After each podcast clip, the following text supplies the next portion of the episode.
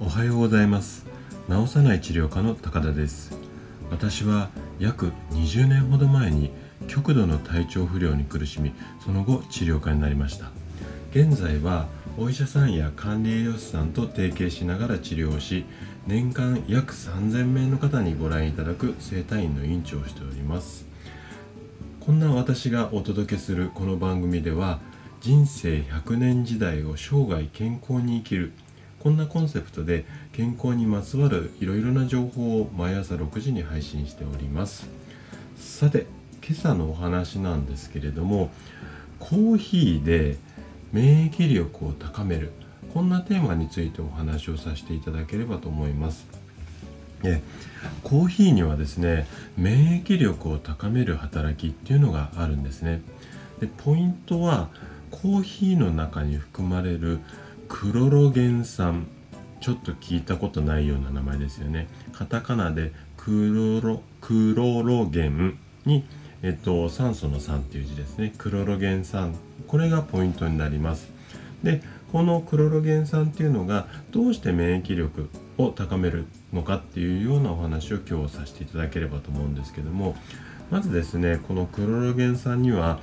がんだとかあと糖尿病心筋梗塞動脈硬化こんな辺りのいわゆる怖い病気ですよね。この辺りを予防できる効果が期待できます。でクロロゲン酸ってあんまり聞いたことない方も多いと思うんですけどもえっ、ー、とですねポリフェノールの一種でコーヒーには多く含まれているんですよねでコーヒーのあのこうちょっと茶色い色だったりとかあと少し苦い感じありますよねあとまあかなりこう香りっていうのが結構強く出てくると思うんですけどもあれ全てクロロゲン酸の、まあ、おかげっていうかせいなんですよね。でクロロゲン酸の、うん、働きっていうのは大きい、うん、働きとしては2つほどあるんですけども1つが抗酸化作用、えっと、体を錆びつかせないっていう作用なんですけどもまあ同時にえっと何て言うんですかね。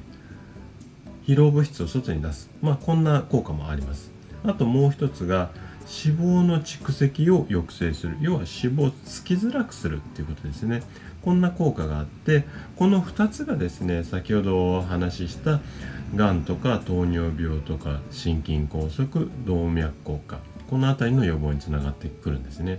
であるあの大学の研究機関のテストなんですけども65歳の男女の方にこのクロロゲン酸を、まあ、多めに投与というか摂取をした後このうん65歳以上の男女の方がですねで多めに摂取した後で、えっと、摂取してる方と摂取してない方に認知度のテストをしたんですって。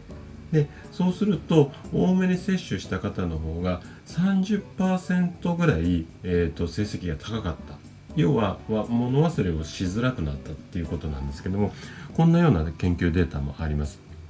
でこのような結果からもですねコーヒーには脳みそを活性化し認知症を予防するっていうこんな効果も期待できるんですね。でコーヒーに含まれるカフェインなんですけれどもこれが交感神経っていうのを刺激しまあ心とか体を目覚めさせたりだとかあとは血流血の流れを良くするっていう効果も期待できるのでこの辺りの効果が免疫力を高めるっていうことにつながる、まあ、こんなような、うん、内容なんですよ。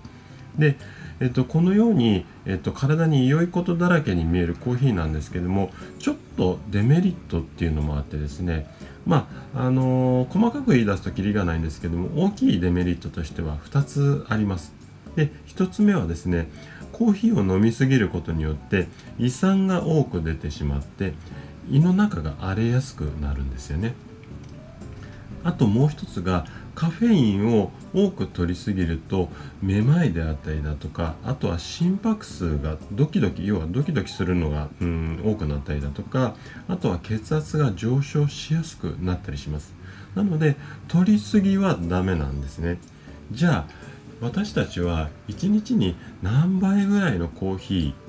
ーだったらいいのかなっていうところなんですけどもこれはねいろんな説がちょっとあったりだとかあとは個人差もあるのでちょっとこうあくまで目安なんですけども目安としては1日3杯から4杯この辺りは、まあ、あの体に問題ないだろうというふうに言われているのでこの3杯から4杯飲みましょうじゃなくて3杯から4杯をあのうまく脳みそを活性化させるようなタイミング例えば朝の起き抜けであったりとか、うん、ちょっとこう会議とかプレゼンの前だとかちょっとこれからシャキッとしなきゃいけないよっていう時にうまいアクセントで使ってあげればいいんじゃないのかなっていうふうに思うんですね。でこの3倍から4倍っていうのがなんでそういう数字が出てきたかっていう根拠のところをちょっとお話しさせていただければと思うんですけどもえっ、ー、と1杯のコーヒーここで想定してるのは約 150ml なんですけども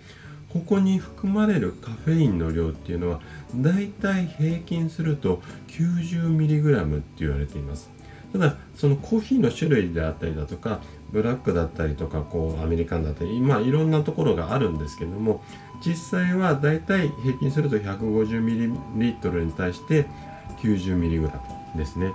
で、えっと、欧米とかでは1日約 400mg までの摂取は、うん、OK いわゆるこう体にリスクは少ないよっていう考え方が一般的であのこれは日本人にも当てはまる、まあ、数字だと思います。ただしちょっと注意事項があってですね例えば妊娠をしていたりだとかあとは授乳中だったりだとか、まあ、これから妊娠するよなんていう予定があるような人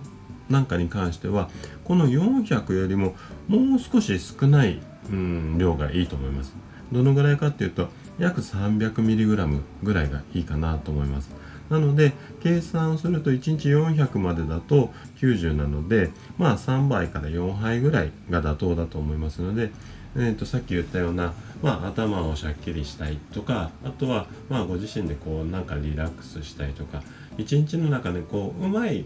いいタイミングであの上手にこう飲むとうんいろんな効果もありますしかつ免疫効果も高められる。まあそんなことですよね。はい。